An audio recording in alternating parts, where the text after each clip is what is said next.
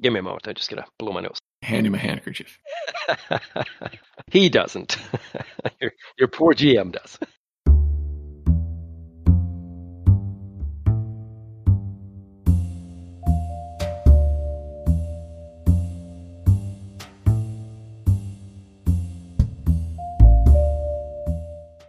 So last uh, we had a little adventure in the Graveton Archipelago, um, archipelago, whatever you call it, which is in the more borderline tropical region of Venus. Since then, you have been contacted by uh, your old friend and uh, philanthropist uh, Moretti, who was present for the very first episode of, of uh, this series, quote unquote, using the old system.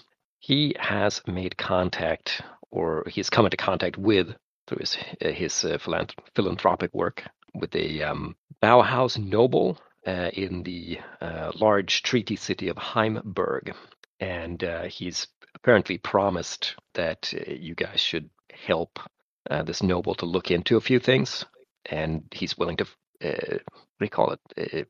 pay for it basically. So it's it'll cost the noble nothing, but in exchange, maybe you'll get some goodwill. First of all, he's arranged for you to make your way to Heimburg, uh, probably via shuttle. Uh, Heimburg is a large city, almost as big as Luna. Well, maybe half Luna. Luna City. Luna City is ridiculously large. It's kind of half-sized. It's a treaty city, meaning it's not run by any particular noble family. It's instead under a city council, uh, which answers directly to the High Nobles Council of Bauhaus because it works like this, it functions a lot like Luna City. Uh, there are, you know, the imperial town. There's Capitolian, the Capitolian area. There's the Mishima town uh, area as well. So all the corporations are present. So, some of the areas are very mixed, uh, where you have people from all all walks, and some areas are like strictly. It's clearly like Mishima town. There's a, a large river whose name I I forget the name, what it's called, running through the entire city. It's pretty much rust red from um, runoff from industries and uh, pollution and such. And there's kind of a low smog over uh, large portions of the of the city from various factory industrial portions. Yeah, they terraformed Venus so they could pollute it again. Yeah. if you were to make like an aerial view of the city, it would look like the, the city from from the old movie Metropolis, like t- massive, brutal, monumental architecture. But when you get into like when yeah, you Bauhaus get, architecture, when you not Bauhaus architecture, but when you get down to the street level, it every street looks like Prague, it, like old old Prague. It's borderline medieval um, stonework, etc. And of course, the classic stuff with gargoyles and and such, and and the same kind of style that you have on the Luna Cathedral is present in the cathedrals here uh, and the various chapels that, that you can see here and there. So brutalist Gothic, okay, that's a vision. Yeah, it's kind of like uh, you know, imagine all the aerial shots are are, are Metropolis, but then when they film like the street level, they've gone to Prague to film the street level stuff. So it's almost like it's two two different locations. Having seen Metropolis several times, that's pretty much it. That's pretty much is how it's it, it portrayed in the movie. Is it? I can't recall. Yeah, once you get the street level, it's all medieval architecture and stuff. So anyway, um, you've made it to Heimburg, gotten sorted and situated. Moretti isn't there, but he has left left you with uh, a working budget uh, and directions to uh, the noble in question, which uh, comes enclosed with a. Um, it's basically an invitation to a like fancy dinner. Here's uh, some pocket money. Here's uh, a considerable a considerable amount of money and directions to tailors, so you don't look like morons when when you show up. Um, What's wrong with my clothes? this is a fancy fancy party. So Bauhaus nobles, you can't just show up wearing anything. no. What? My wife beater isn't good enough for them? Yeah, unless you want them to mistake you for a particularly dense servant. you could always wear your chauffeur cap and stay the, with the car. Yeah, I may actually do that. Uh, fair warning, that means that you might be uh, missing out on some things But you, you, if you get a swanky uh, sort of ser- servants or chauffeurs get up, you might be able to be at the party anyway, right? But you'll just be considered the help. That'll be fine. Yeah, yeah. We'll, we'll let Jack do all the talking. all right. I expect that I must, uh, that there is a societal norm to meet here to dress as though the weather does not bother me. I will make sure that I use my money to conform to that expectation. So we'll go to their tailors and see what they do do to us. We'll go to the tailors. Sure. They they fancy you up like nothing else. No problem. Very good. So finally, on a high hill uh, in the midst of Heimburg. About the smog. Yes. Uh, there is a, a tall tower uh, atop which there is almost like somebody has made a um, a manor house mini castle on top of the, the tower towering brutalist building and um, this is the penthouse manor uh, you have been invited to and you get there by boarding a like an airship not cable car? No no an, an airship a smaller airship. You can take the elevator or the stairs but that's not how most people get there. So we have an air taxi taking us there. Yeah, dirigible for, and it's maybe you and five other guests, and they all appear to be different species of lower rank nobility. At least this is what Ava would be able to glean from their various, you know, rings and uh, cufflinks and uh, uh fashion in general. I'm busy, my finger in my collar all the time because I'm wearing a tie. It's like, ah, how do you stand this? So you're deposited or, or let off basically uh, onto a little platform that leads up uh, through a, a little colonnaded uh, walk, pointy. Um, what are they called? Anyway, a little mini trees, Mediterranean style trees, pointy trees. There's a word for it, but I don't care. Fancy little garden up there, very small in front of the actual manor, and uh, you're let into a uh, fancy entrance hall and with a double flight of stairs and everything is you know carved and uh, with um, uh, either cogs or um, the various noble family uh, iconography there's both medieval style armors like plate armor and there's also like m- newer uh, what you would call like uh, you know venusian ranger kevlar composite shiny white you know armor sets Get a look at the shoulder pads on that thing. Yes. You're greeted by um, uh, the Lord and Lady Sternberg, which would be Sternberg in English. It's just uh, S T E R N B E R G, so Berg as an iceberg, who both appear to be on the wealthier side of the lower ranking nobility. And Ava might know that uh, some of this family had, in the long past, many kind of glorious contributions to the corporation. They've published tactical treatises. They have they've been instrumental in art. A long, long time ago, somebody published a, a great uh, book that became a fantastic bestseller across Bauhaus called Blood and Honor uh, about the original settlers of Venus. They're this family that used to be, you know, big shots, but they've kind of faded into the back with, with when new noble families have taken over and, and, and their new works have overshadowed the old, right? But th- these, this family used to be the foundation for what it meant to be Bauhausian. So perhaps not be quite as formal as Mishima, but do all due respect.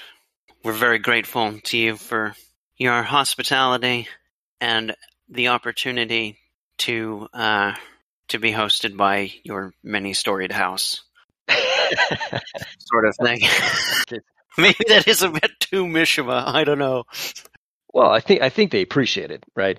This is clear, and I think uh, the the lady uh, Vivian, she maybe looks a bit like like a Bauhaus version of Galadriel, right? So she she she looks very amused at your your, your attempt at politeness. I've been away from Heim for too long. a long way from Heim. Far from Heim. Uh, she she actually says, "Well, what a, what a delightful guest. Perhaps you and your friends and I can uh, can uh, go to the other drawing room here and, and speak a little about this uh, great and storied past. Uh, you must be interested if you know of uh, our uh, family's exploits.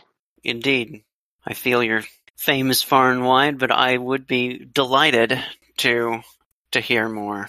And so let us retire. Right.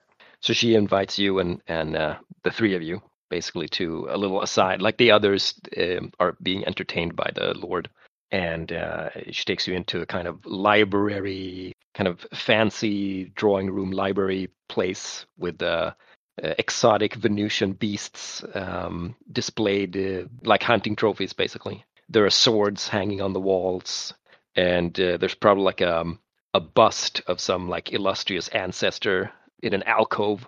Uh, you know, and she starts to point out, you know, well, uh, uh, you of course uh, recognize Bernd and uh, his contributions to the military understanding of uh, the Mishima Corporation, a foundation really for um, much of our current military. What's the term? Well, she uses some fancy word that I can't recall at the moment. she's obviously way more eloquent than I am. he is a foundational part when we were at Academy we still look up to him very much today. Oh, indeed, you heard him uh, mention at the academy. Uh, I would have thought that uh, other um, more younger houses might have uh, supplanted his name in um, in the books by now.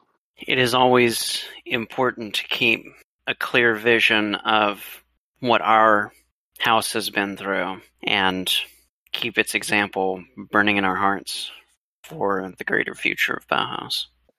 I think she's more more than a lot uh, infat- infatuated with your flattery and, and your like very formal ways. And she puts a hand on your shoulder and says, "Please, please, uh, we should speak as, as almost as if we are sisters.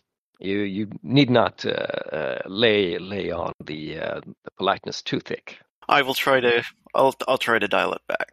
Although I am sure that um, David would uh, much appreciate if you spoke that way to him.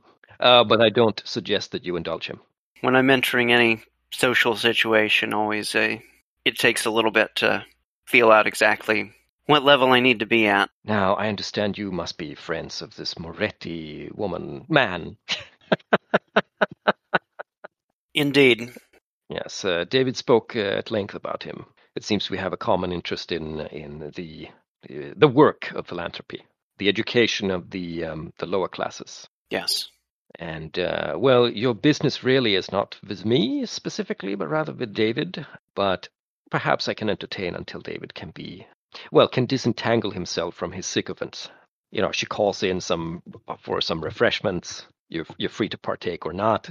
Hors d'oeuvres, basically, um, little stuff like that. Um, small drinks, and she talks a little about her shared passion for uh, you know education and uplifting everybody. If everybody is a strong cog, then the machine works better. Yep. And after a little while, her uh, her husband David comes in. I, if I were to cast him um, in a in a TV series or movie, I would probably cast Udo Kier. Um, you might remember him as or recognize him as the double crossing employer in Johnny Mnemonic or you know various European horror movies. He has a very distinct kind of piercing uh, gaze, kind of large blue green eyes, dark hair. He looks somewhat aristocratic, but also kind of perverse somehow. he steps in, closes the, the doors behind him. these would kind of like, like doors, uh, uh, doors that you you pull apart, um, and they slide into the wall and kind of closes them behind him uh, almost like he's closing all of you in into his little trap. And he says, "Ah, my dear, you you've entertained my um my uh, good friend Moretti's uh, acquaintances, I see." Um, and she says, uh, "Yes, of course, darling. Now it seems I must go and entertain your other guests. My apologies. Do enjoy yourselves," she says to the rest of you. I'm grateful to you. She goes out a different way. She uses a little other, another door uh, between some of the bookcases and uh, David Stanberg uh, walks over and he uh, gives the the bust uh, a little look, and then he turns suddenly on all of you and he says, um, "So our common friend tells me that you are very good at uh, tracking people down. Yes, my lord Sternberg, we have helped him in such regard recently. Are you also good at uh, tracking down uh, objects, items, lost things? Indeed, especially if we can attach it to a person, that makes it easier, but we can also seek out items. He goes over and pours himself a, a strong drink um, from a the classic noir movie tray with the, the liquor and the crystal glasses and that stuff. He loosens his tie a little bit, which is a bit surprising because mo- these noble types are usually like, uh, you know, propriety is is alpha and omega. You don't mess with the, you know, how you present yourself. But he apparently isn't uh, the type to care much about that. And if you're the most important person in the room, Yeah, fair. and he says, um, "Well, um, I have a little trouble, you see. But well, I perhaps I should start from the beginning." Uh, he sits down, crosses his legs, uh, sips the drink, looks you all over. Several months ago, some of my employees discovered a, uh, well, let's say a chapel, uh, eh, deep in one of the lost cities here on on um, Venus.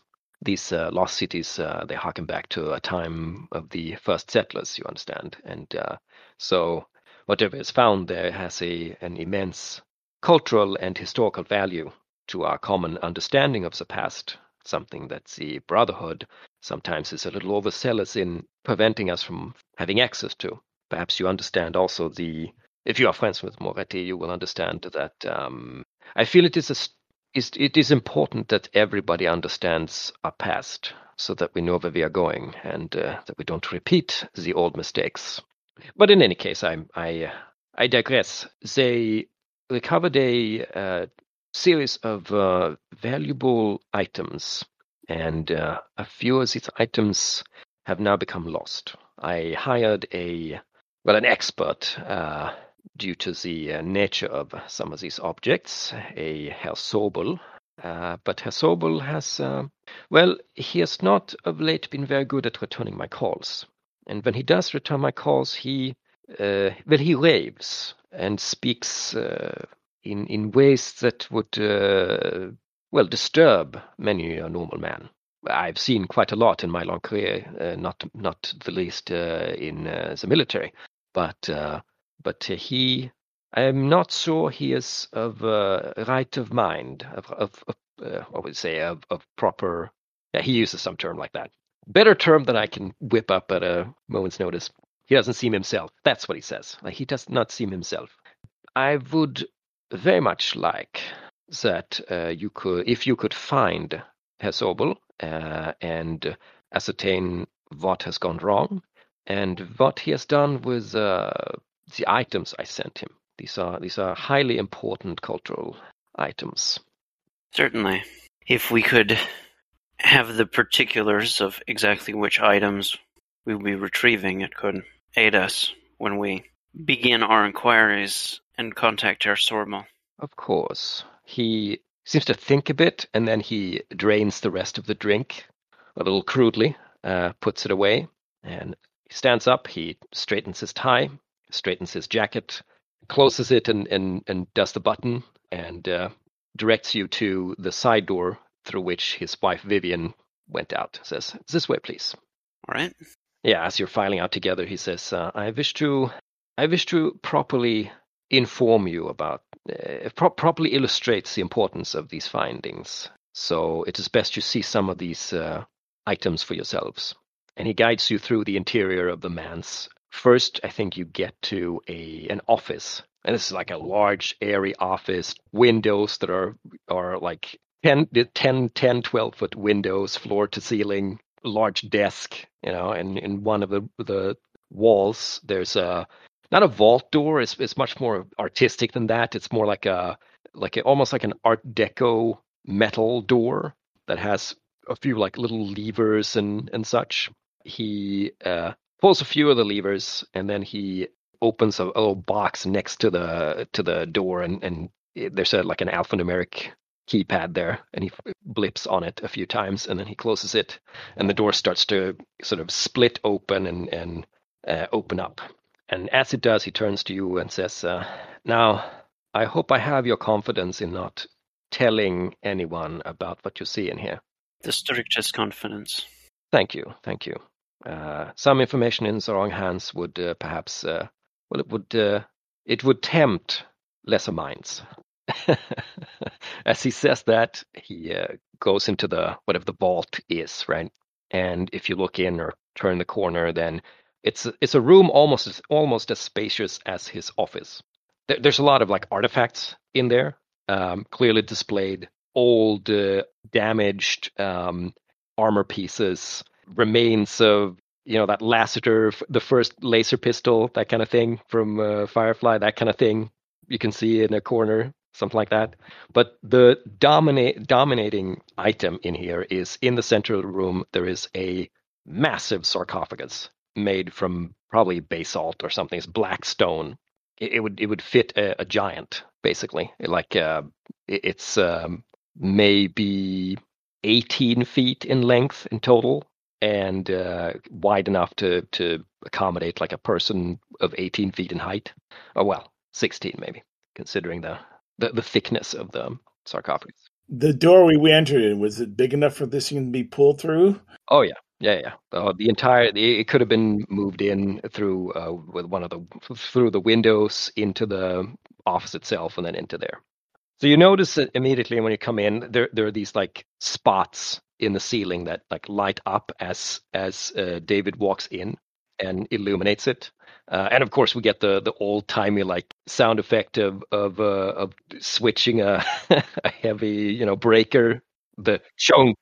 Massive relays clicking Yes. in. Uh, and you can see now in the light that there are carvings on the sides of the sarcophagus, all along the sides. He walks up to the sarcophagus. He puts a hand on a, a corner and turns around. This gentleman, lady, is the uh, least mobile of the objects recovered from the uh, lost city.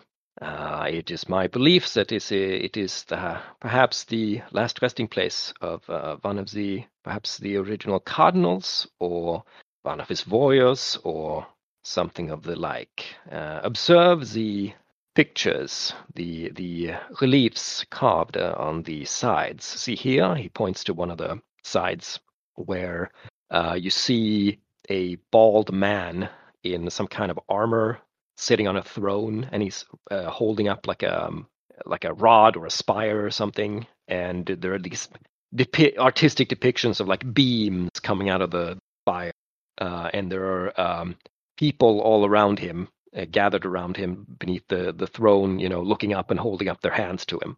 See here how we have a man deeply worshipped, uh, some sort of uh, demigod, which uh, this is a depiction which would not be odd for an old cardinal, but we could, can of course not be certain. Uh, see here, uh, and he shows another part of the carvings shows uh, the same figure, bald figure, uh, commanding legions of warriors um, in in battle, and uh, the battle is taking place in what looks like an awfully modern town, right? But they're all wielding like swords and axes and um, like medieval type weaponry, at least in the in the carving. And there are like wrecks of cars and helicopters and such, where you, could more or less recognize these things. And uh, there's there's a lot of this along the sides, uh, and and him looking heroic and defeating various various uh, kind of faceless figures. There's one panel where a bunch of uh, enemy faceless enemies uh, attempt to harm him, and as soon as their weapons touch him, they they you know they die. So this, as you can see, is apparently a man of great potency, at least in the mythology of the people who carved this uh, the sarcophagus. Par- pardon me, pardon me, Lord, uh, your what's the proper word? Your grace, your grace. But uh, you looked inside that yet? Pointing to the sarcophagus. He he stops when he says that and turns to you and, and awaits your question and, and um, says, um, "Yes, I was coming to that. But before that, uh, let's observe the last image." Uh, and he points to a, a panel that it has this figure in robes, um, this bald, large figure in robes, and he's being carried into the air by winged skeletons, and uh, there are kind of mourning masses beneath. Now, this is where I think perhaps I am sure this must be uh, some sort of cardinal or, or worshipped figure, since we all know that uh, the original Cardinal Nathaniel he died from his wounds fighting. At least, so the Brotherhood tells us. He died from his wounds fighting uh, an apostle of the Dark Soul, uh, and this perhaps is could perhaps be his final resting place, or at least originally intended to be his final resting place. Well, I, I will not conjecture as to as to the baldness of Cardinal Nathaniel, but um, the imagery seems to suggest something of a of a his of death and passing on and being mourned and uh, a great hero. Uh, now, as to the contents, this sarcophagus was breached, and uh, interestingly, the only things we found in there were three stone tablets. Uh, two were square and had um, uh, strange inscriptions uh, in a language we could not understand. And one was a circular object uh, with concentric, concentric rings of also some sort of foreign script. And the center of it was a, a not, not very, very precious, uh, but nevertheless um, beautiful uh, pink uh, gemstone. And it is this last object which I sent off to Herr Sobel for analysis and perhaps uh, decoding or, or, or transcribing or, or, translating the text itself. And uh, this is what Sobel has not has failed to. He has failed to inform me on his uh, his discoveries in this matter, and he has become uh, well seemingly unstable, as I mentioned before. Now perhaps you understand the severity here. If these objects are at all of a significance that might tempt agents of the Dark Soul or zealous members of the Brotherhood who do not want uh, the information of the past to be passed on to the descendants of humanity. Many strange, many, many dangerous things might have happened. Perilous things. Maybe somebody has tampered with his mind or something. It is disturbing to consider that he may have fallen into heresy. Well, uh, I, I confess, uh, I did not inform the Brotherhood of this discovery for fear that they might simply take it away and, and lock it in a vault somewhere. Ironic, considering what I have done, but at least I am looking to give the information to people everywhere. Uh, so I do not for certain know if these objects are indeed uh, touched. But I, I think, considering the uh, the panels, we are not dealing with somebody, or at least not uh, not some sort of heretic or or servant of the, the, the dark soul. Would you agree? That seemed like a correct assessment from him. Does he believe that? Yes, he believes. Well, he wants to believe it for sure. So, besides calling him up on the phone, have you actually sent anyone there to to where he is, or do you know where he is? Well, he has not returned to his home in some time. I know that much. I was about to hire some professionals when uh, when uh, your friend Morty suggested I should contact you, or he would send you over, rather. Well, as we do not believe that he's a heretic, then when we find him, we will approach him in a polite and sympathetic manner. Please, please do. He seemed a man of somewhat nervous temperament before he got a hold of the uh, uh, the disc.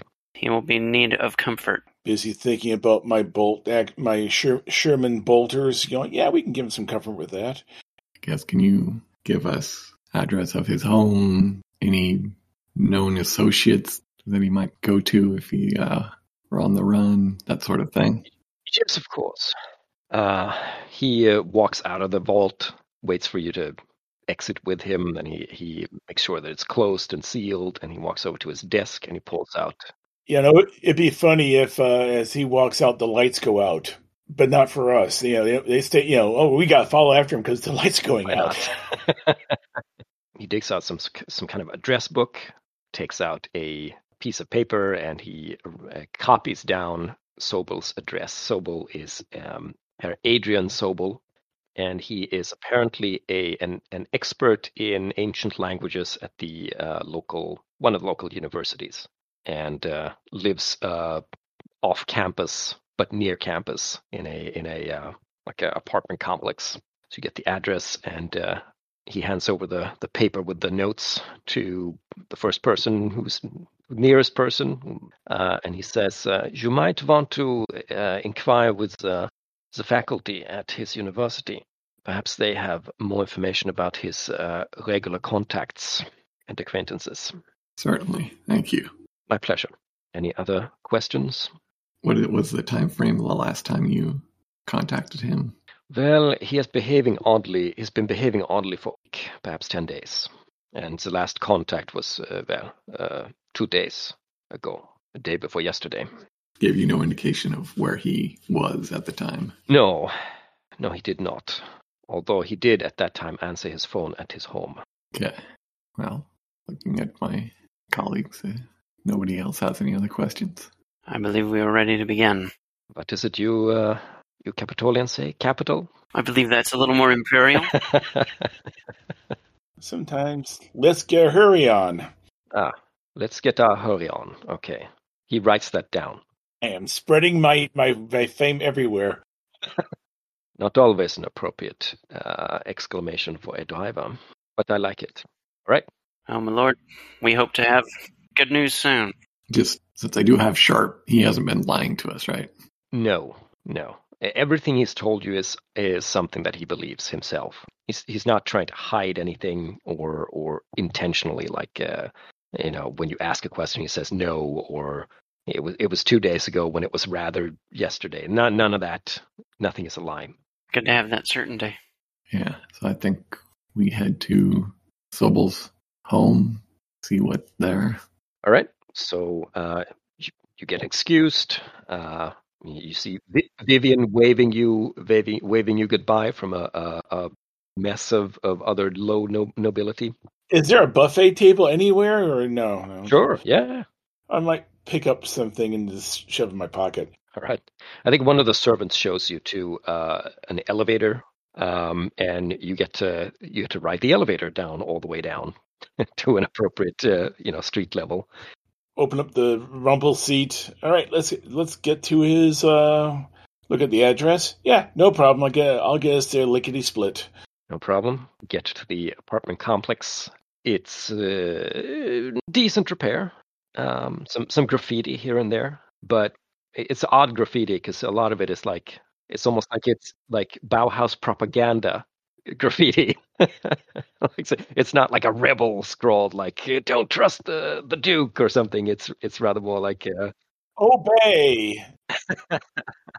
But yeah, you you enter no problem. There's a nosy looking concierge, but she doesn't she doesn't stop you or accost you or anything. She's most, most like when you come into the hallway, you can see the door opening a crack, and she kind of sticks her nose out and squints at you and kind of observes you as if you stop and have a conversation. Obviously, we can have that, but otherwise, she just observes as you pass.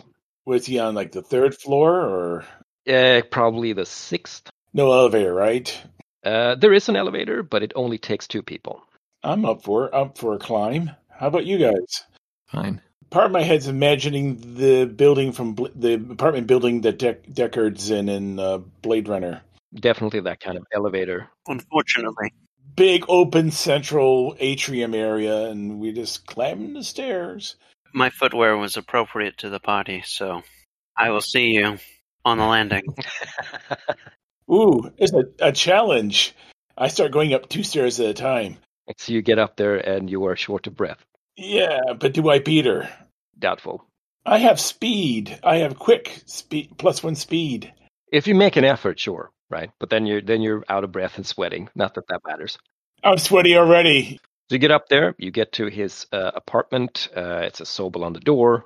the The door is uh, you know appears to be in ordinary condition. Nothing has been doesn't look kicked in or anything. Doorbell. Uh, sure.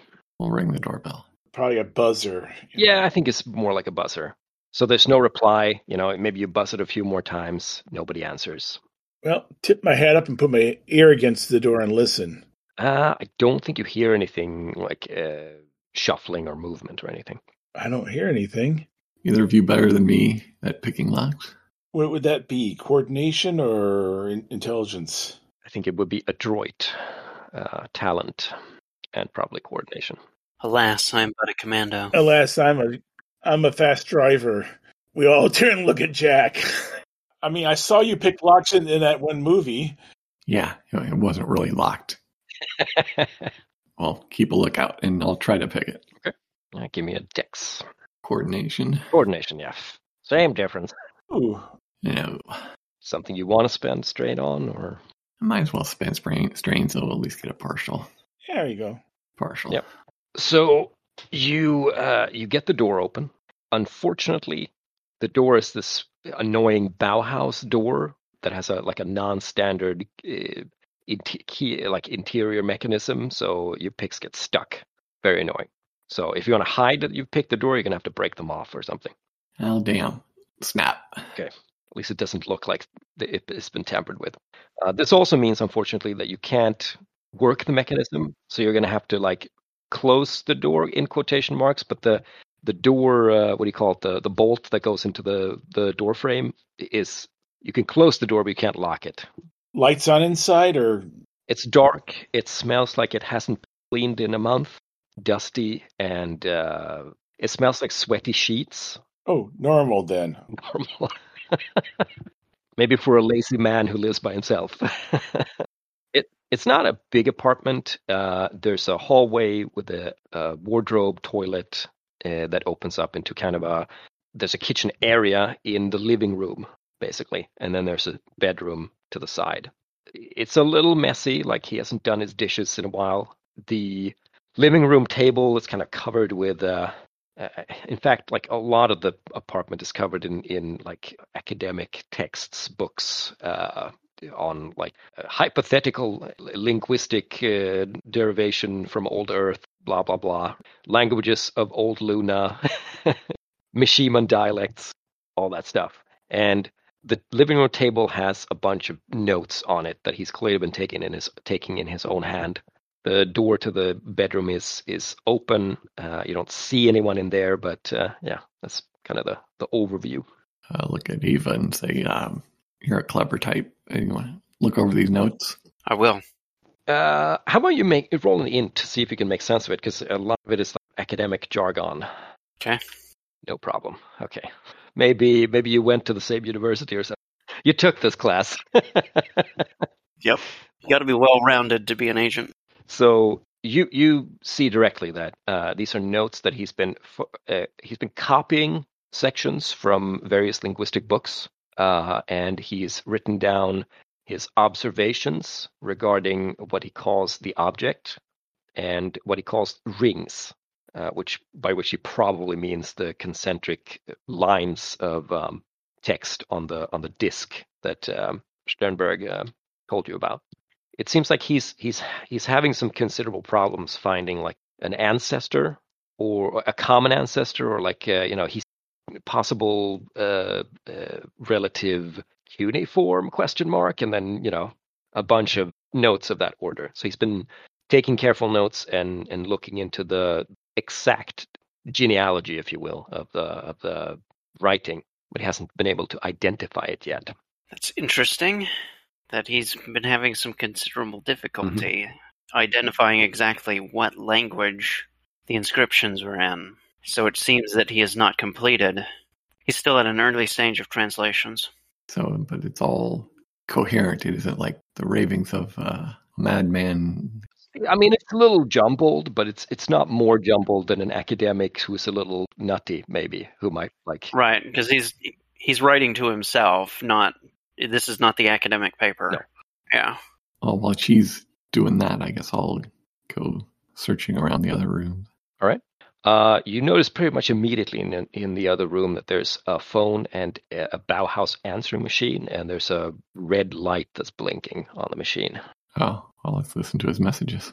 Okay, so uh, two of them are from uh, the university. A couple of his uh, colleagues asking for consultation, uh, and the last one is is uh, from somebody uh, called uh, Emma. Uh, she she's like, "Hey, it's Emma. I had a good time last time. Let's do it again, okay? I'll be at the." And she mentions uh, some sort of establishment, probably a pub or a bar or a, or a club, you know, this weekend. And then that's message. That message is over. Does the machine tell you when people left the messages? Uh, I doubt it. I doubt it. Okay. Very, very basic. I'll in his in his wardrobe. Is it is there like a suitcase in there, or I mean, is, is it look like he's packed up and went someplace, or He has a suitcase, sure. It just looks like it's been used. He he has a pretty minimalist wardrobe, uh, and he looks like the type who might wear the same suit jacket uh, for two weeks before he uh, takes it to the cleaners. uh, is there an upper shelf in the in the wardrobe? Oh yeah, sure. Ah, I didn't know it was wrong up there. See if there's like he's got a box or anything up there that might, you know, where you might keep valuables or something. Sure. You find a shoebox, and there's a bunch of stuff in there old photos. Uh, there's probably like a couple of military medals. As far as it seems odd that he would have won some of these medals because they're like the Bauhaus version of Purple Hearts, that kind of thing. You know, unless he has a, a secret past, you know, as a, as a war hero. Heirlooms. I'll bring those out and put them on the table and look at some of the old photos and say, I wonder if he's been anywhere. Most of them are uh, appear to be old family photos, but a few of them are taken with him and a uh, young woman uh, with a kind of not a bob cut, but like a very short black hairdo, kind of square cut.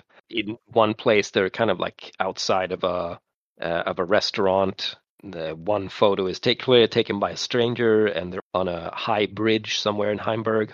I think uh, maybe on the back of one of them there's like a you know lipstick uh, smi- uh, lipstick mark, uh, kissy face lipstick mark, and and uh, it's like heart Emma. But as- basically, I can tell that it's a more recent photo than the others. Yeah, these are these are more recent. Hold up. Think he's shacking it with his girlfriend? Possibly. I probably I don't know if I heard the uh, phone message or not. You probably all heard it. It's not like very noisy in this small apartment. Where was they? Where where, where was that place they were going to meet at? But you can look it up. He probably has a phone book, you know, the equivalent. Olaf's. the place she's she's referring to too far away. It's it's uh, on the other. If the campus is in the middle, he's to the left, and the establishment is to the to the right of campus on the on the map of uh, the city, if you will. Looking at her haircut, I don't think she's a student. Uh, she could could be a student, but uh, maybe she studies something else, fashion. Could be faculty. Could be. Look for one that doesn't have lipstick on it and say maybe you should go visit his uh, comrades in the um, university and uh, hold up the picture of the two of them, see if they know anything. That is how we might find who she is. And you might find him. If we're lucky, she might be at that establishment, hoping that uh, even though he has not returned the call, that he may show up. Worst case scenario, we get a drink and talk to the bartender and see if he remembers them. Hmm. So Harry is probably the one who's closest to the door, right? Because you've been going through the wardrobe. Yeah, yeah. And then you maybe took a few steps into the living room to have a conversation with the others. Mm-hmm.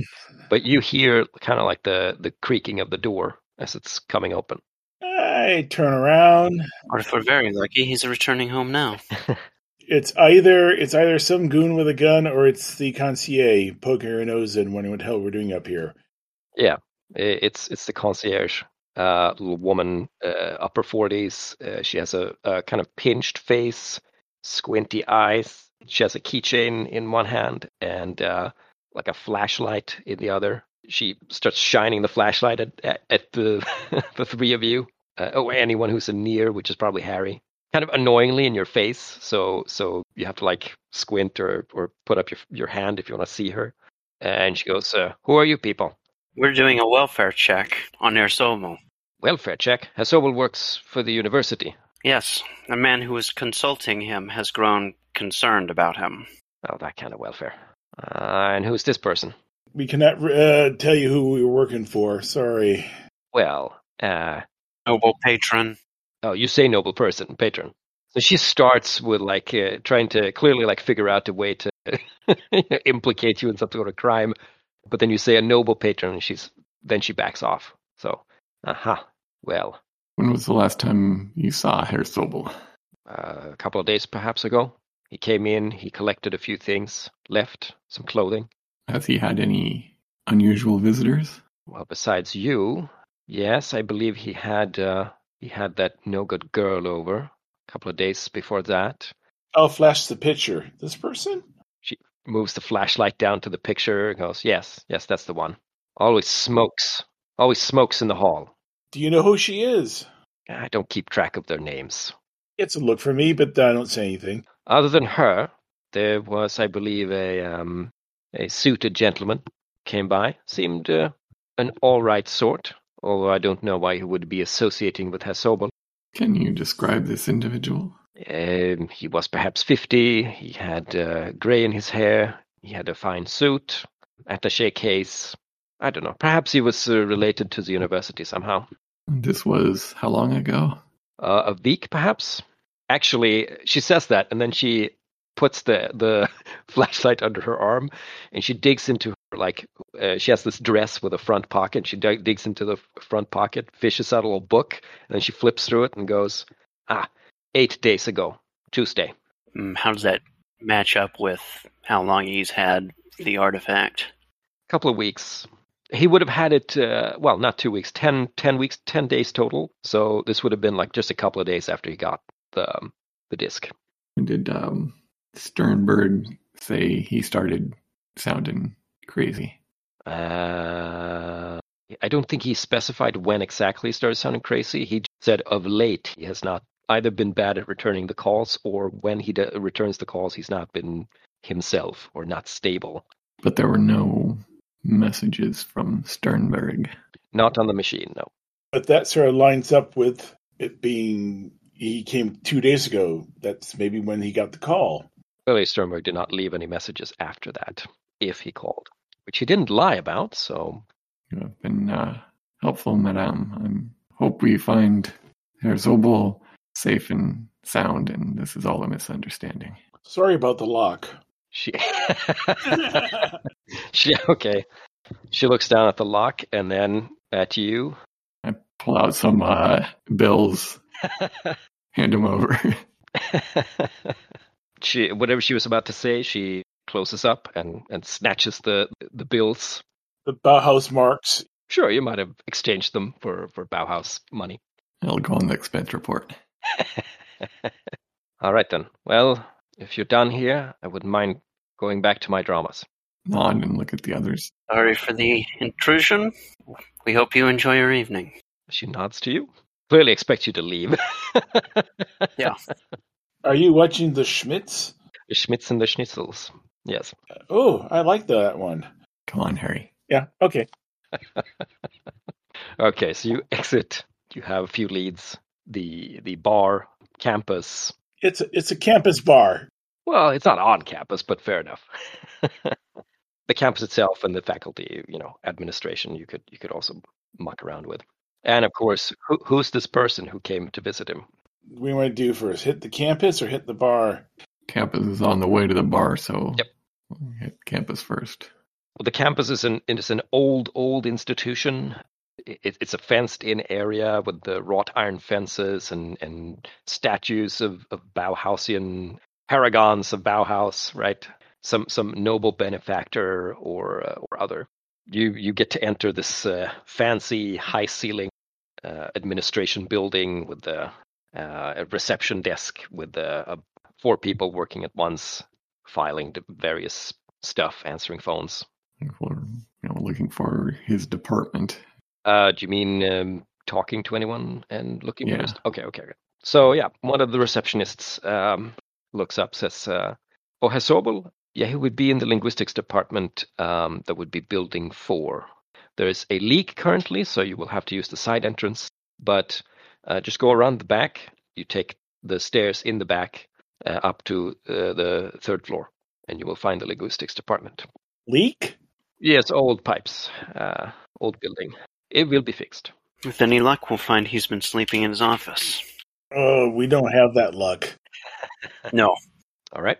So uh, if you follow the direction, get to the linguistics department, uh, no problem. And uh, you find a woman in a kind of lab suit, glasses, messy hair, uh, talking to what appears to be maybe a kind of campus security equivalent man. He's very tall, uh, blonde flat top, has a baton and a, and a Bauhaus machine pistol, which, of course, everything is militarized in this world. So there you go. They kind of turn over to you when you show up. The uh, little researcher woman goes, uh, "Hello, uh, can I help you, people? I'm looking for the linguistics department. Oh, you found us. Looking at her lab coat. Mm. Yep. So doing some of those linguistic experiments, you gotta wear the proper safety glasses and It- she notices that you look at her coat and she, she's like, "Oh, I'm I'm I'm also in chemistry." seems an odd combination. I don't think so. She, yeah, she's just like flat. just, uh, I don't think so. what are you talking about? We're inquiring about Adrian Sobel. oh, Adrian, have you seen him? He has not been in to the department in some time. Uh, that is why we are inquiring about him. Um, he has a client who um, enlisted his services, and he has become incommunicado. Uh, is this about the Sternberg uh, disc? Uh, you are informed of this? Well, yes. Uh, uh, Adrian brought it by.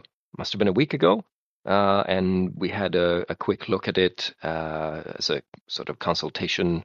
Uh, we took some photos and uh, made some conjectures about what kind of language it might be. So, so yes, of course I do. How do you know the? Um, are you investigating this for Sternberg?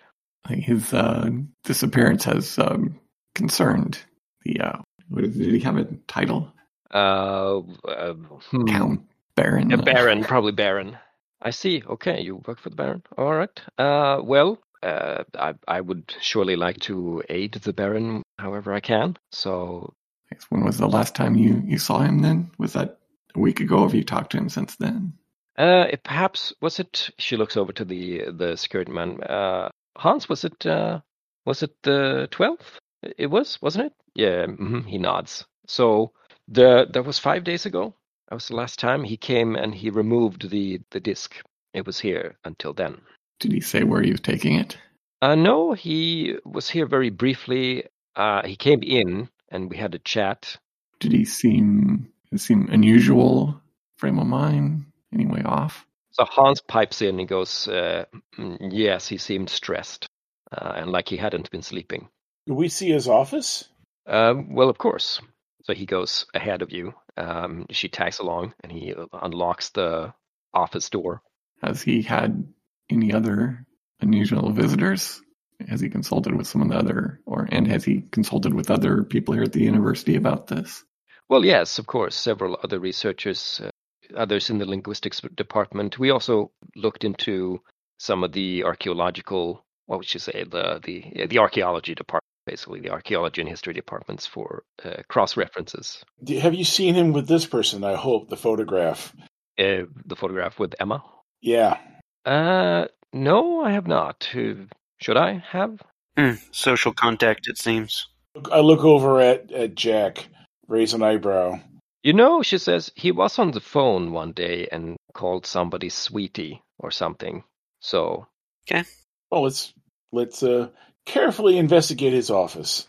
his office. And just ask the question that uh, Jack and I are sure that everything that Hans and this doctor have said have been Yeah, yeah, yeah. They're they're being correct. being tr- they they seem concerned that uh, to make a good impression, people who work for the Baron, Good. and not to the point where they're trying to lie to hide their you know mis missteps. Right. So uh, they uh, let you into the office itself. Uh, it's kind of a large shared office. There are multiple desks. They show you over to his. His desk looks a bit like the work version of his living room desk, although a cursory look reveals that there's really nothing here in relate relation to like the disk. Uh, all the papers and books uh, relate to other things, other projects. I'll go through and see if I can find anything that might relate to uh, Emma. Hmm. Okay. Uh, roll a d6. Regular. Regular d6. I only have odd d6s. Oh, Well. well, with the six, um, yeah, yeah. I mean, you maybe you pull out a drawer and uh, you find a key with a key tag that uh, has a heart uh, drawn on it on the tag. Appears to be like a, it's not a key. It's like keys to multiple locks. It's probably for an apartment. Well, won't need my picks. Now I just need to know where. Pocket those. awesome. where did he keep the disc? Well, in, in, it was in his office, or was it someplace else? Yes, uh, she says. she walks over to uh, a an in office safe, goes through the combination, opens the safe, points in. Uh, you know, this is where we kept it, quite safe, I assure you. And uh, we used uh, this area for for the study of it. And there's a particular like study table with strong lamps and such. Magnifying glasses and crap Yeah. like that. Yeah, yeah. There weren't any people that they knew of, uh, like that weren't part of the university that came and looked at it. Uh, you know, I did not have uh, complete insight into all of the contacts that uh, that uh, Adrian tapped in order to identify the language or uh, the potential age of the object in question, the disk. But uh, in person, that I saw only faculty members, either either from the linguistics department here or the uh, archaeology and uh, and history departments. None of them are missing, are they? Yeah, so I was going to ask. Yeah, no, not that I'm aware of. You know, Hans just shakes his head. Anybody else got anything they think we should check here? No, I, I think we're due for a drink. If if uh, nobody here had any particular insights into the translation, Do you ask uh, yeah, the reason? Oh, um, uh, well, as as close as we figure, perhaps it was some sort of um, ancient Earth script. Very difficult to to uh, to isolate uh, and find a find a, a rel- relative. As far as we are con- concerned, or as we know, there are no extant languages which use this script, particular script. Mm, Written in Southern Californian. Okay, yeah.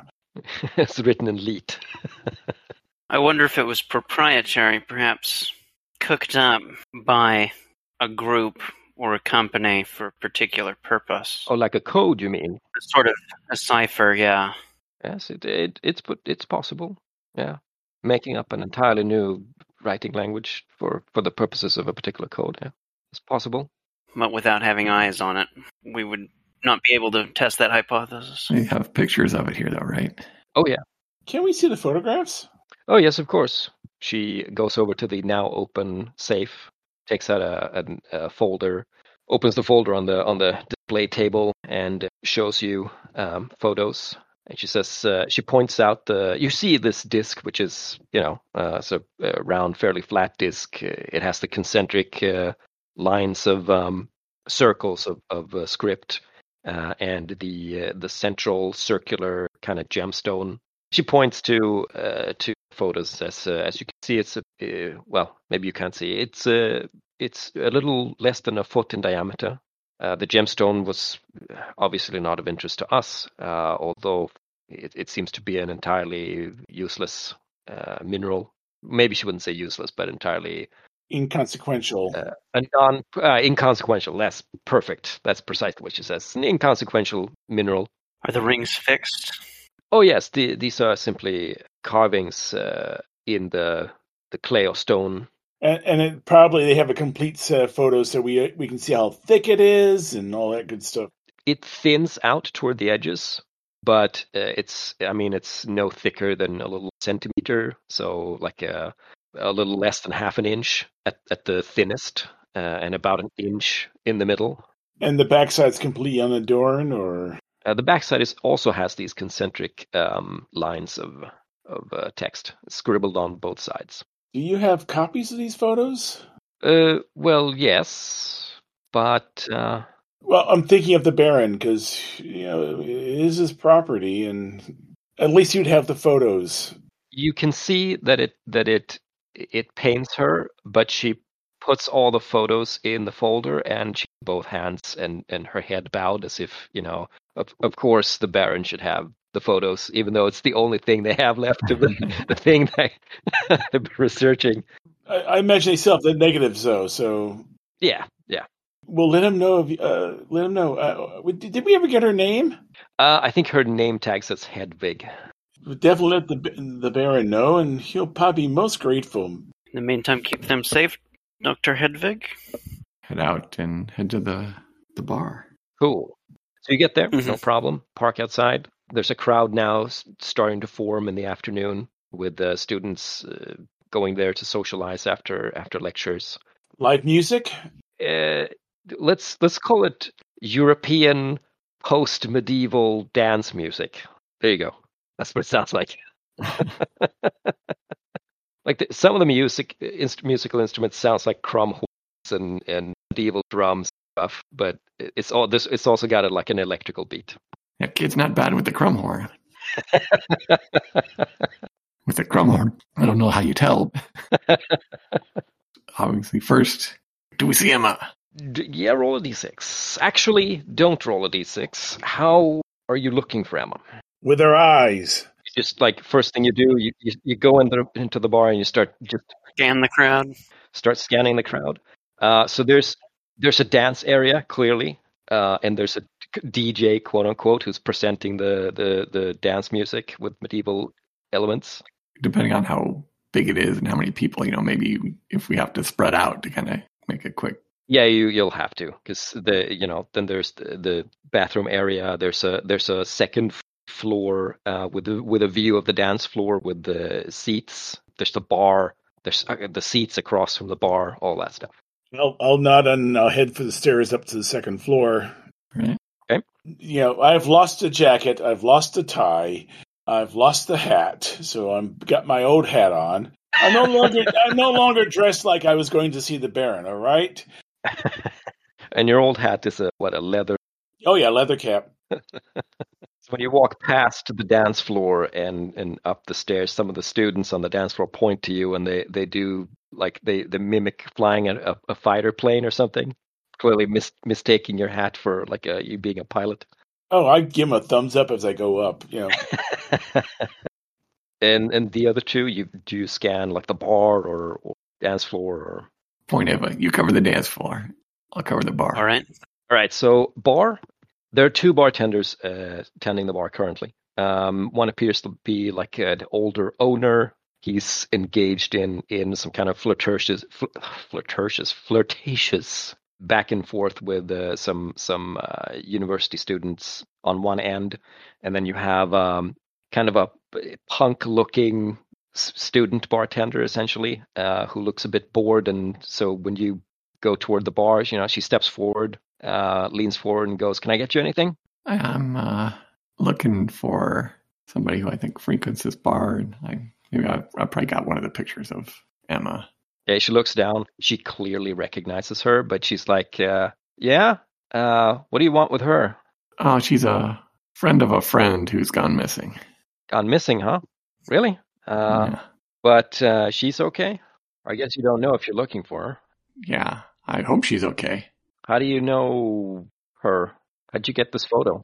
Friend of a friend. Is this friend called Adrian? It would be called Adrian. Yes. You seen him recently? Nah, but um, Emma, there's uh, she hasn't been in recently. Uh, we were gonna go check out the new Bauhaus, uh, not Bauhaus, the new Capitolian. Um, she did mention some Capitolian blockbuster that uh, that uh, probably you would have had a supporting role in uh, if you hadn't had your misfortune. Yeah, hear it's really great. mm, but uh, she didn't show, so Well, that's uh, troubling. I guess when was the last time you saw her and last time you saw Adrian? it was last night. We, we were gonna see the the um, afternoon showing, but she didn't show. And the last time you seen Adrian was the same at the same time? Uh, look, I don't hang out with Adrian. Uh, I don't know what she sees in him. Well, so you don't know when the last time you saw him here. Uh, a couple weeks ago, maybe. Okay. Like I don't work here every day. It's just uh, just uh, three D weekdays out of uh, out of seven. So I don't know. Maybe maybe he was here. Maybe he wasn't. Can you tell me where she lived lives so we can check in on her? Like you're not a creep or anything, right? You really are Adrian's friend. Now, do I look like some love crazed student? All right, roll me a charisma or uh, personality in this game. Yeah. I do have sway. Okay, cool. Yeah, partial. Uh, so she says like, um, look, you don't seem like a bad guy, but um, I don't know. How do I know you actually know Adrian? Well, he's probably in the picture with her. Well, you could have taken that. Did I get her to kiss it on the back too? So, you know, she snatches that up, kind of looks at it, hands it over. Yeah, okay, fine. There's an apartment up on, on Soderstrasse over there. She points, you know, you go out, you turn left, you walk up four blocks, and uh, you'll find it. It's uh, 4B. Thanks. So then I'll go looking for my companions. Okay. Meanwhile, uh, on the dance floor, you know, you're walking around there, Ava, and keeping an eye out for Emma, and um, you see like a tall, salt and pepper haired, maybe 50, in a uh, fine Bauhaus uh, suit, uh, step out of the men's room, kind of adjust his uh, tie, and walk toward the exit. Seems to be no coincidence. Let's track him. Okay. You just hang on to him, Yeah, hang back and, and see where he goes. Right. You pass the bar about the same time that um, Weld turns around and he's going to look for you and, and Harry. I just kind of say suit and have him follow my eyes. I see. If I make the guy, then I'll go in with the the stalking mode. Okay. Uh, Harry is somewhere on the upper floor still, so unless you're going to inform him, then he'll probably be uh, approached by uh, some some students who th- think it's cool that there's a, a fighter pilot here. If they buy me a drink, I will regale them with stories that are mostly aspirational. I'm not going to put my finger up to a big earpiece and say, Harry, Harry. You look around up there, you don't see her. You might actually catch uh, catch Ava walking toward the bar because you can see down onto the down. Do I notice them both looking the same direction? Uh, you can't you can't see um, Weld from here. You're you're above Weld, so to speak. If I don't see her, I'm gonna head back down and they're up to. Okay, you you see both the backs of both uh, Weld and Steiner going toward the exit. Uh, you know, dance my way through the crowd and try to catch up with them. Sure, and considering I have coordination at plus two, I dance pretty well through the crowd. you should don't step on anybody. What's up? Maybe our other visitor. So once once Ava has pointed out this guy to you, Weld he takes a left and then he walks up Soderstrasse. Keep following him. I'll mention to others that he may be heading to the girlfriend's. That is concerning. Yeah. He stops outside of B, which is a, a you know a, a section basically of um, it's the the address, and uh, looks at the plate outside for occupants. Then he gives the door a push, and uh, I mean you're not close enough that you know you'd be easily noticed, but even you can hear that there's a crack, like he just broke the door and steps inside. Okay, I think we need to hurry and I'll Yep. start hustling and I'll uh, get out my pistol. Bring into action. Running up, a, I'm running up there too. Of course, I'm faster than the other two. Are you trying to get there first? Uh, if I think someone might be in danger, yeah. But I'm not gonna go straight into the door. I'm gonna go up and you know, so I Yeah. gun up, side up, and peek around the corners inside the. Doors and corners. That's where they get you. Yeah. yeah. So you'll peek around the corners. Uh, you can see him vanishing a uh, narrow staircase that up. Uh, if you squint at the plate outside, you see that there's a Emma uh, Heigl living in on on uh, the second floor, I- like I'll apartment two B or so, something like that.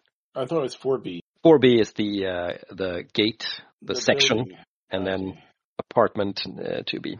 I was just stepping back a little bit, looking up and looking, see if I if I could climb up to the next story. While he's doing that, though, I'm hustling after the guy.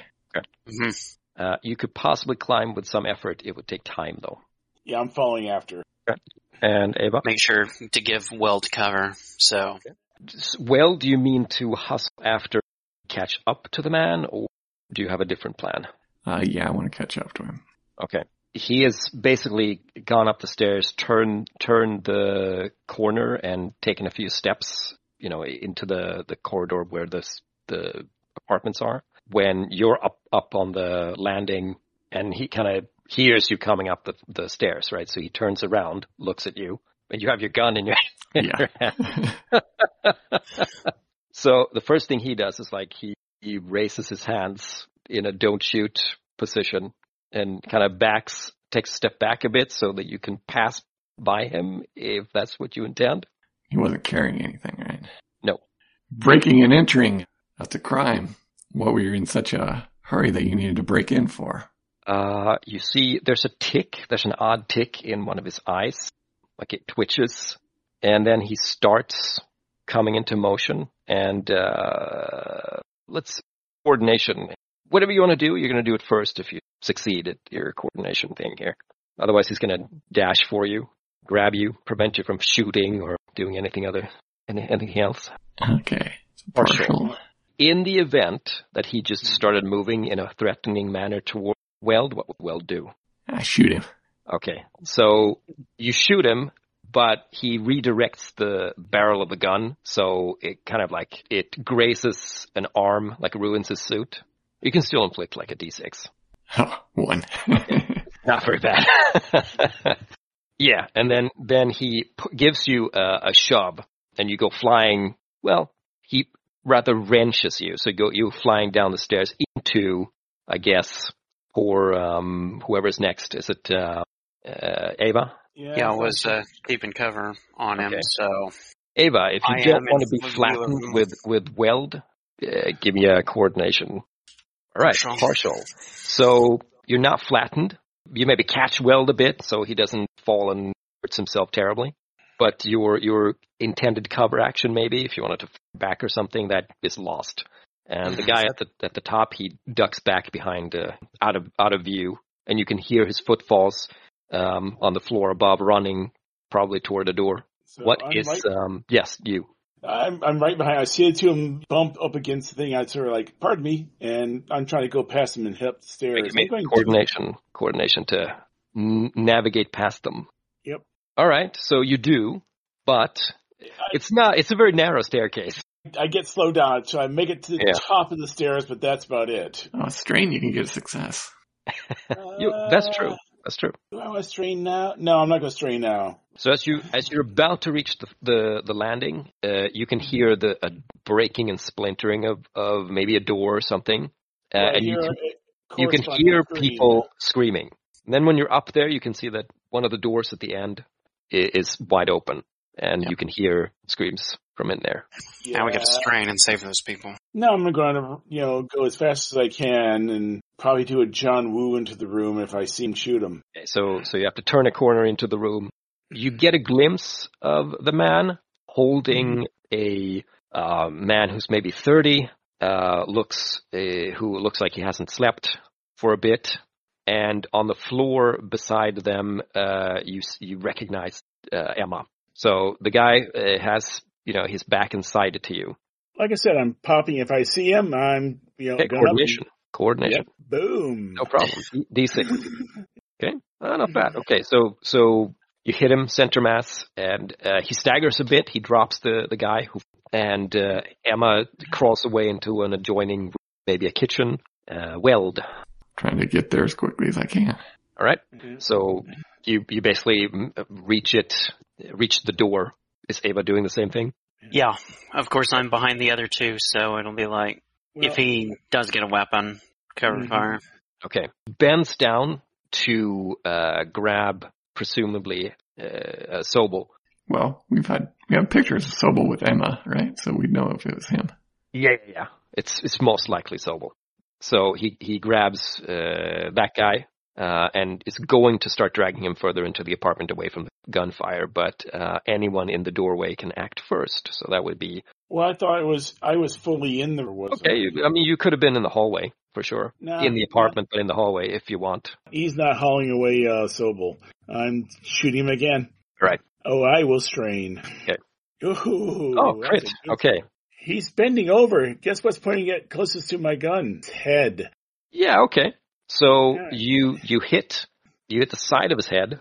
He falls forward, so you can't quite see what kind of damage you did, but there's a lot of blood.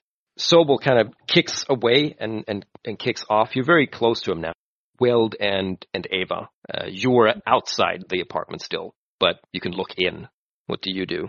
I want to get in there, and uh, this guy is still moving around, I'll try to knock him down. Don't you have handcuffs? Yeah. So he's he's kind of on his knees, but his top the top of him has fallen, you know, flat on the floor basically, and there's there's blood spattered. You can see one arm kind of lifting up oddly, as as if to like lever him up, but it seems all like, almost like it's a marionette figure, like a, a person. It's like he's being controlled to do it rather than doing it himself. Another Terminator? I don't know. I don't want another Terminator. Like that. I'll I rush in, step on him, push him down. All right. Give me a strength, I guess. You want to help there, um, Harry? Sure, I'll give. I'll help. Uh, I got a strength of zero, so I'll do a roll. For, I'll do a quick roll first. All you need is a seven, I guess. Okay. no. And I'm not going to strand on that now. So Okay. yeah, I'm just like backed up. Yeah, nope, nope. Okay. Personal. you- I guess you wrestle with him, right? And you, you have occupied him for now. Um, so instead of getting up, you're kind of you're on top of him and you're face to face.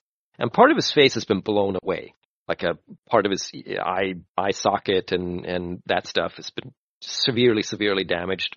And there's this ugly black like viscous liquid that's kind of pouring into the the missing parts and trying to reform into the semblance of a face, right?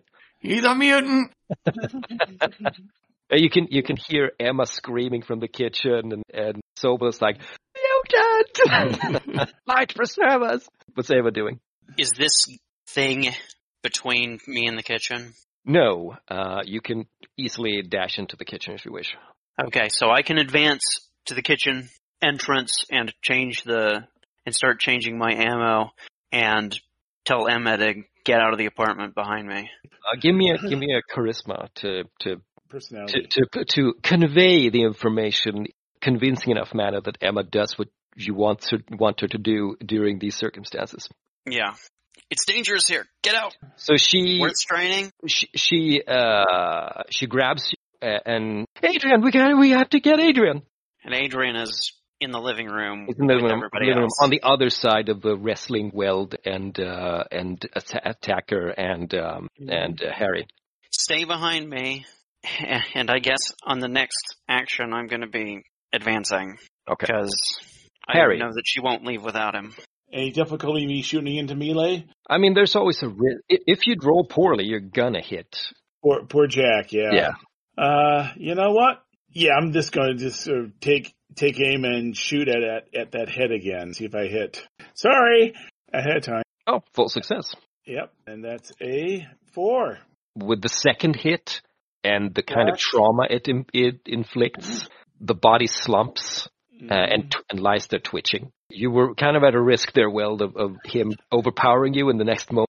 Then, bam, he's on the floor, hardly Black. moving. black gook everywhere. Should I put another bullet into him just in case? What has your Got a magazine of Reds. you? If he moves, yeah. I want to try a rat on him. Oh, that's a Red grenade, though. That's a. Oh, that's a grenade. Okay. Yeah. We don't But wanna it do filled filled the entire room with, with the horrible chemical Oh. defoliant. yeah. She, she kind of forces her way past you and and up to Sobel, who who's kind of staggering up uh, and looks all like wide eyed and and crazed. Um, Yeah. and she's like, "Are you okay? Are you okay? Yeah, uh, um, I'm uh, I'm okay. Who who are you people?" Herr Sternberg was concerned for your safety. I I told him not to come near. I told he should have listened. Light preserve comes above. What's going on? Start talking. the disc, the disc, the disc is cursed. I told him the disc is cursed. I've tried, I've tried to tell him the disc is cursed. It whispers horrible things. Where is It it? called, it called things in, into, into, into being. That thing. And he points to twitching body on the The guy in ground. the suit who came. And Emma is like, you're, you're talking nonsense. G- calm down. Is this the man that visited you eight days ago at Attaché case? Yes, yes. He, he, this, that's when he first. Uh, he he just he just came into being in the street. I I was terrified. I ran up and, and hid in my apartment, but he came after me. He knew where I was. Then I presume the tablet is not here now. Well, no, I I, I, I hid it. Of course, I, I I couldn't possibly bring it here. It would, would prob- would what if, what if it danger. summon to other things? And clearly it would have to be sealed back in the sarcophagus where its influence could be stopped. Uh, what? It would have to be sealed back in the thing that it was originally in to stop it from summoning more evil beings. He almost has a has a like he has a paroxysm of, of of like terror and like there are more of these things. No, I am proposing a course of action to make sure that there won't be. But it came in a thing. That's like the thing. Wait, calm down. Let's deal with your trauma first. Hey, give You're me a in quick, shock? Uh, uh, Let's personality. get you some tea. Give me a personality roll. Ooh, All right, okay. good. So he tr- he closes his eyes, tries to breathe calmly. Uh, it's down, and Emma's like, uh, "Should we should we call the police? Should we what? Oh. no. I would say that's either between Sternberg or, I hate to say it, the Brotherhood. this this isn't normal." She points at the twitching thing. That's just No, black it's not goo. normal. Yeah. And that's why the Brotherhood would be the most interested here. I want to search the pockets of, uh, our victim here. All right. Mhm. I think it has a there's a little folded note uh, that seems to have been scribbled in haste, and it's the address for this building. Other than that, it doesn't have appear to have anything. No keys, no weapon, no ID. Besides the black goop, does it look like he's been living in those clothes for a couple days? Maybe that, like he's been wearing it for a couple of days, yeah, but not sleeping in them. We probably should give Sternberg a call. He'll want the di- he'll want the disc back.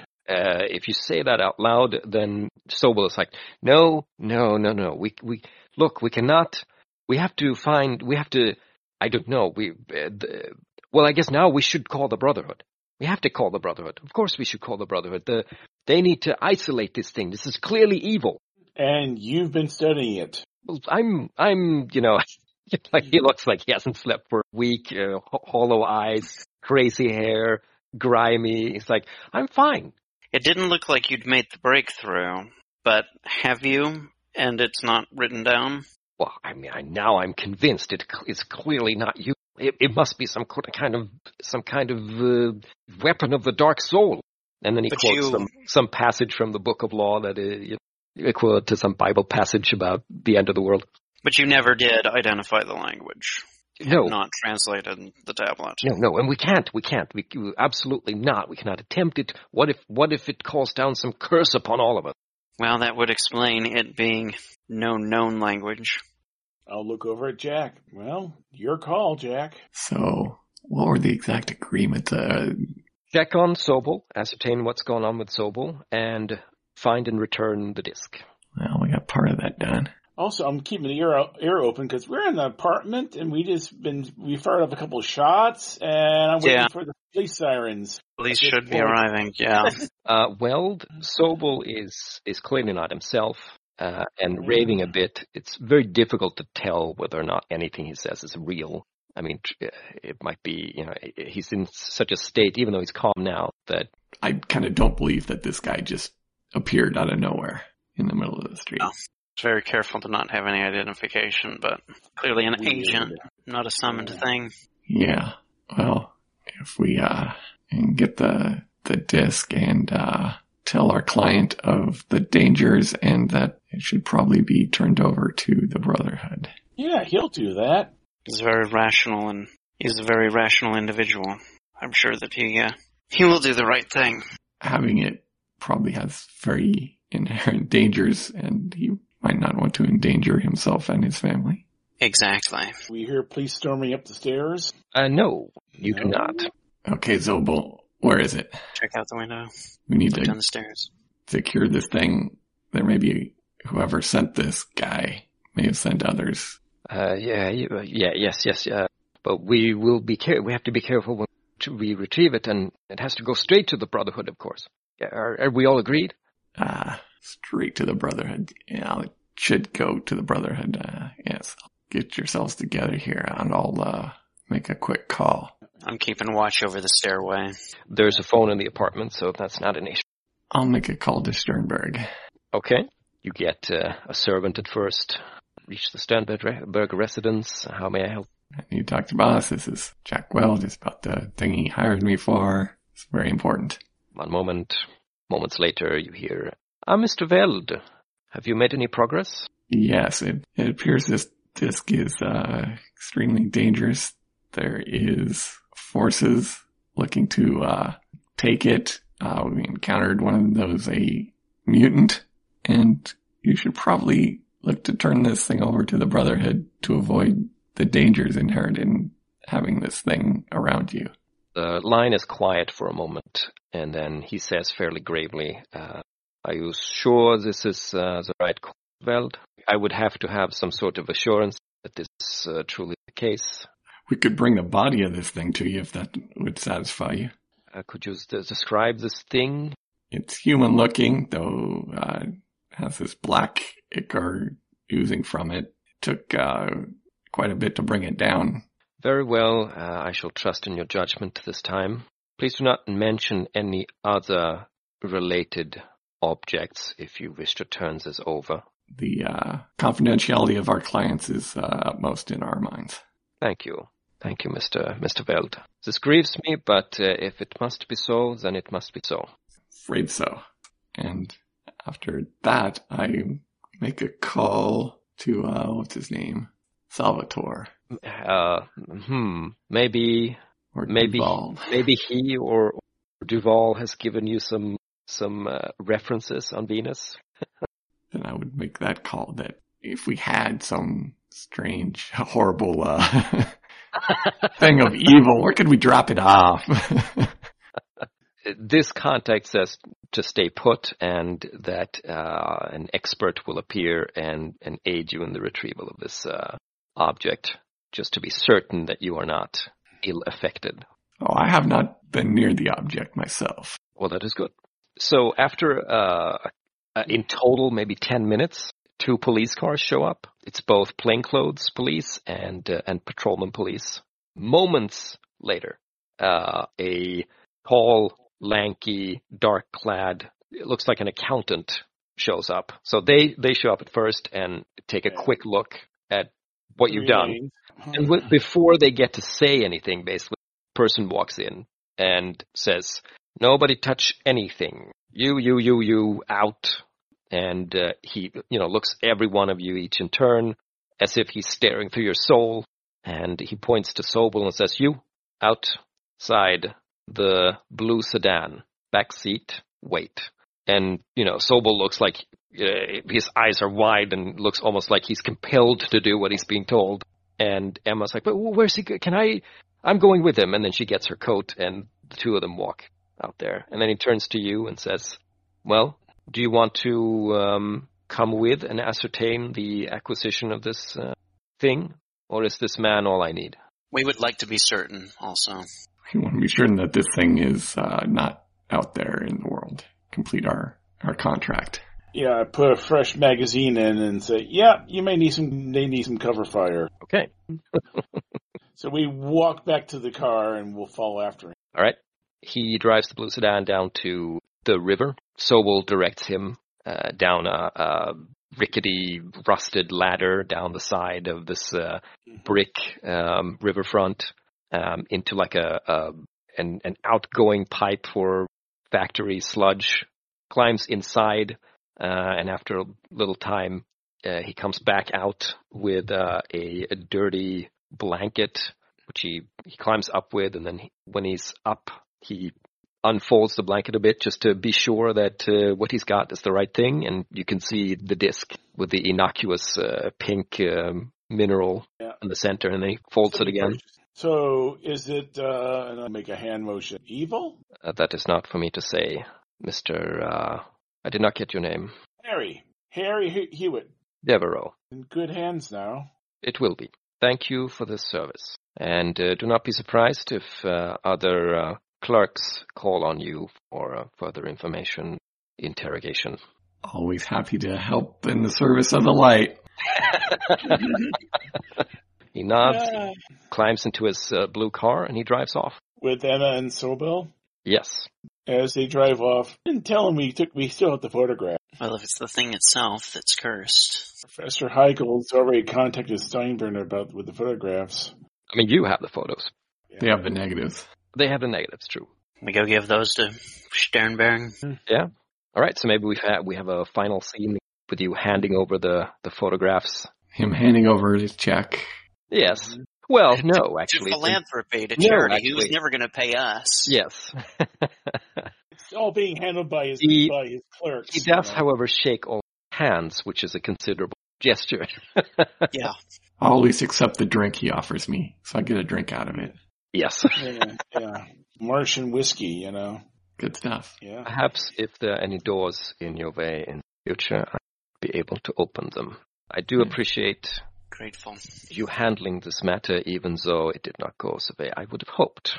at least I have still these photos. It is. It was always the story I was after. You understand? Not so much. The object. No. Oh, uh, be careful. I will. I will. And uh, good luck on your adventures here on Venus, gentlemen and lady. Thank you. Thank you. There we go. All right. Yay! Thank you. Thank you. It's great.